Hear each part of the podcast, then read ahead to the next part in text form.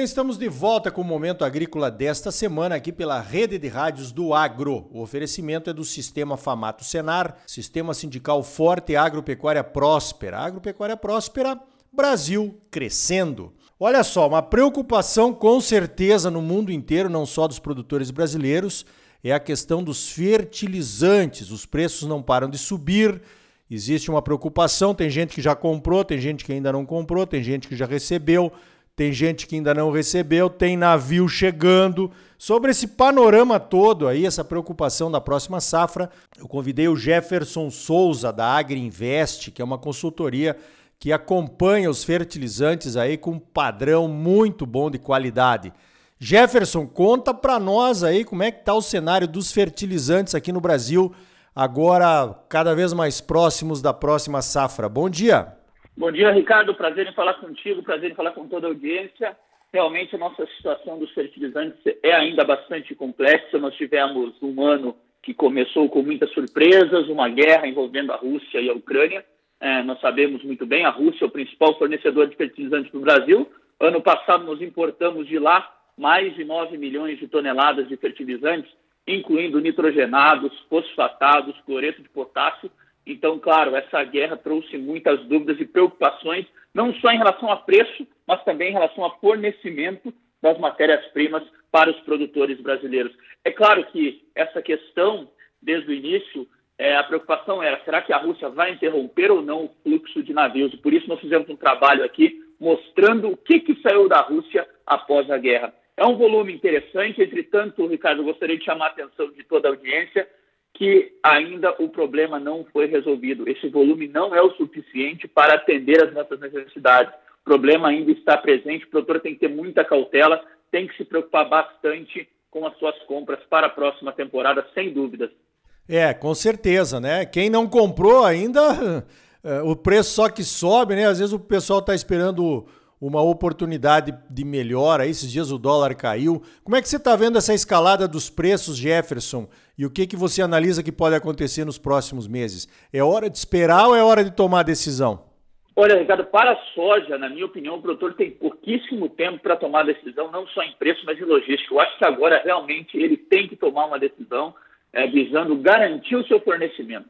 Sobre tudo isso, né? Nós não temos tanto espaço. Se fosse lá no ano passado, tudo bem. Agora o produtor está vendo a sua janela cada vez mais apertada. Temos um outro ponto importantíssimo. O tempo de espera no Porto de Paranaguá está na média de 35 dias. Então você percebe também que nós temos uma questão envolvendo a logística. Os preços dos fertilizantes estão nas máximas históricas. O fertilizante que ainda não atingiu a máxima, ele está muito perto da máxima, vamos falar dessa maneira. Com exceção do nitrogenado, da ureia, do sulfato de amônio, tanto o cloreto de potássio quanto os fosfatados, se nós analisarmos aí no mês de abril, eles praticamente permaneceram estáveis. Algumas correções nós podemos observar no caso de um ácido, um super simples, mas são correções rápidas, na minha opinião, de mercado e podem ser rapidamente retomada uma tendência de alta. Para o cloreto de potássio, nós estamos vendo os preços na casa de 1.170 a 1.200 dólares, custo de frete Brasil. É importante dizer que essa conta do importador, o produtor vai ter um acesso a um preço um pouco maior, é claro. Que coisa, né? Parece que isso aí não vai se definir tão fácil. Essa volta à normalidade dos preços, né? Isso está atingindo os produtores de todos os países, né? Principalmente aqueles mais dependentes, com solos menos ricos, menos férteis, como é o caso do Cerrado brasileiro, mais até do que produtores europeus ou americanos que têm um solo mais fértil que o nosso, os argentinos também, pessoal do sul aí. Agora, no caso, Jefferson, das entregas aqui no Brasil, vocês têm um acompanhamento também dos estoques? Você acha que vai haver tempo hábil? Porque nós temos outros fornecedores no mundo também do cloreto, né? Tem aí o Canadá, tivemos uma visita da ministra lá. Como é que você está vendo essa entrega de potássio nesses próximos meses aqui no Brasil? Será que vai faltar mesmo, Jefferson? Ricardo, no primeiro trimestre, eu vou estender até para o primeiro quadrimestre de 2022, nós não vimos queda significativa, né? Se nós olharmos, inclusive, o caso do cloreto de potássio, teve um leve aumento. Só que nós temos que tomar muito cuidado, porque eu estou observando as importações e desde o dia 1º de fevereiro, a Bielorrússia já não participa mais. Nós não encontramos mais navios da Bielorrússia nos nossos line-ups. Então você percebe que eu já estou com problema em relação ao cloreto. No ano passado, a Bielorrússia ela exportou para o Brasil mais de 2,3 milhões de toneladas, o que representa praticamente 19% das nossas importações de KCL. Então, eu sempre afirmo que a minha preocupação ela está no segundo trimestre. Nós vamos ter que ver o comportamento dos exportadores, como que vai ficar o volume aqui de fornecimento para nós. Você comentou do Canadá. Realmente, o Canadá é o maior fornecedor de cloreto de potássio para o Brasil. Entretanto, nós sabemos que é muito difícil de você ter um aumento tão significativo a ponto de cobrir a Rússia e a Bielorrússia, que passam por problemas. Então, não é muito fácil essa compra, né? Nós estamos ainda com preocupações em relação ao fornecimento. E eu digo para você, o produtor tem que tomar muito cuidado com o que ele lê, com o que ele recebe, porque isso pode gerar na cabeça dele uma falsa impressão de abastecimento. Nós temos que ver o seguinte, nós somos grandes dependentes das importações. Nós podemos, nos próximos anos, aumentar as nossas minas de produção a nível nacional. Entretanto, no curto prazo, infelizmente, isso é muito difícil de acontecer. O produtor realmente ele tem que ficar atento, não somente com o preço agora, mas garantir as suas necessidades para a próxima temporada. Inclusive, no evento que nós tivemos recentemente na Fundação Mato Grosso, foi feita uma enquete e é quase uma máxima que os produtores irão reduzir as suas adubações, né? Na casa de 20%, 25% de redução, mais ou menos. Inclusive, um outro dado interessante, dentro da mesma enquete, os produtores apontaram que irão reduzir a adubação, mas tendem a aumentar a área de soja para a temporada 22-23, que é um outro dado importante que nós temos que acompanhar também. Então, resumindo, existem alternativas? Existem. Só que nós não temos um tempo hábil para ver isso no mercado, infelizmente. Com certeza. Eu acho que essa questão da redução das adubações, está todo mundo olhando para isso, né? Usando um pouco a poupança do solo. Também a adubação de precisão, aquela adubação em taxa variável, né? Tem muita gente usando essa ferramenta, pode reduzir o adubo num determinado talhão e aumentar em outro, né, que esteja, digamos assim, que a poupança do solo esteja menor. Então, o produtor nessa próxima safra vai se defender sem dúvida nenhuma.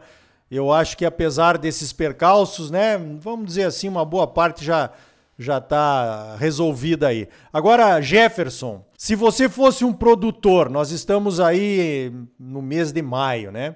Seu adubo ainda não chegou, você comprou, pagou, vai pagar. O que você faria nesse momento aí? Qual é a recomendação da AgriInvest Consultoria?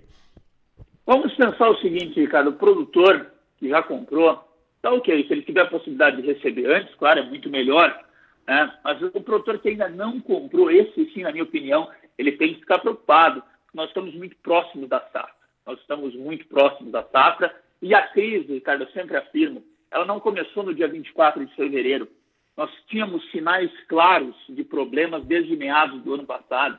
A crise dos fertilizantes, ela não começa no dia 24 de fevereiro. Nós temos que pensar o seguinte, a China, o maior exportador de fósforo do mundo, está praticamente sem exportar grandes quantidades de fertilizantes desde meados de outubro do ano passado. Antes da guerra até mesmo, a Rússia já tinha determinado cotas de exportação, diminuindo o volume. Então, a crise ela já era muito grande. O produtor que estava acompanhando esse cenário, ele provavelmente antecipou suas compras, então está mais tranquilo em relação a isso. Agora, o produtor que ainda não comprou, realmente ele deve acompanhar a sua relação de troca, que, na minha opinião, é o termômetro, é a bússola para o produtor. Você olhar preço nominal do fertilizante, preço nominal da soja ou do milho, acaba distorcendo um pouco os fatos. O ponto mais importante para a tomada de decisão é a relação de troca. Aí sim, você toma um partido mais pautado na razão, assim podemos dizer. Então, claro, é preocupante, nós temos que ainda acompanhar esse mercado e o produtor ele precisa tomar uma decisão, infelizmente, muito rápida. Positivo. Jefferson, é uma pergunta meio óbvia, mas eu vou fazer porque nós temos que deixar esse recado aqui para os produtores. E a próxima safrinha de milho, hein? O que você recomenda? O boi lerdo vai beber água suja? O boi rápido vai beber água limpa? Como é que é essa situação do milho aí? Olha, para o safrinha 23, vamos lá, nós temos ainda um tempo maior do que a soja para o produtor tomar a decisão. No nível de nitrogenado, nós estamos vendo uma queda no mercado, isso é um ponto importante. Entretanto, ontem nós tivemos um leilão, né? O tender indiano tão esperado pelos players do mercado de nitrogenado, de ureia, sobretudo. Esse leilão, ele vai fomentar o que nós chamamos de demanda. A demanda voltou. Então, agora, o resultado dele nos dará alguns direcionamentos. Primeiro, a nível de oferta, quanto que o mercado irá ofertar para os indianos e também o nível de preço. certamente isso vai ser muito importante para nós vermos uma tendência média para a ureia. Então, nesse curto prazo, se eu fosse produtor, eu esperaria um pouquinho para o nitrogenado, eu iria acompanhando esses movimentos. Agora, fósforo e potássio, eu acredito que nós vamos passar um cenário apertado nesse ano de 2022. Podemos ter correções? Podemos, mas o cenário será apertado. Isso é praticamente um fato. Muito bem, tá aí então uma bela análise sobre o cenário dos fertilizantes aqui no Brasil e no mundo. Eu conversei com o Jefferson Souza, da AgriInvest. Jefferson, parabéns pelo trabalho de vocês aí e obrigado pela tua participação aqui no Momento Agrícola. Ricardo, muito obrigado, agradeço bastante a oportunidade de falar com vocês e sempre digo, contem sempre conosco, é o nosso objetivo levar a melhor informação ao produtor. Então tá aí, fertilizantes, um tema para ficarmos de olho. Agora um alerta, né? Cuidado com as picaretagens e as fraudes. Colete amostras ao receber os fertilizantes na fazenda. Verifique os lacres, verifique o produto. Qualquer dúvida, comunique à empresa e chame o Ministério da Agricultura para coletar as amostras oficialmente. Compre somente de empresas idôneas, de preferência posto na fazenda. Todo cuidado é pouco neste ano de preços nas alturas.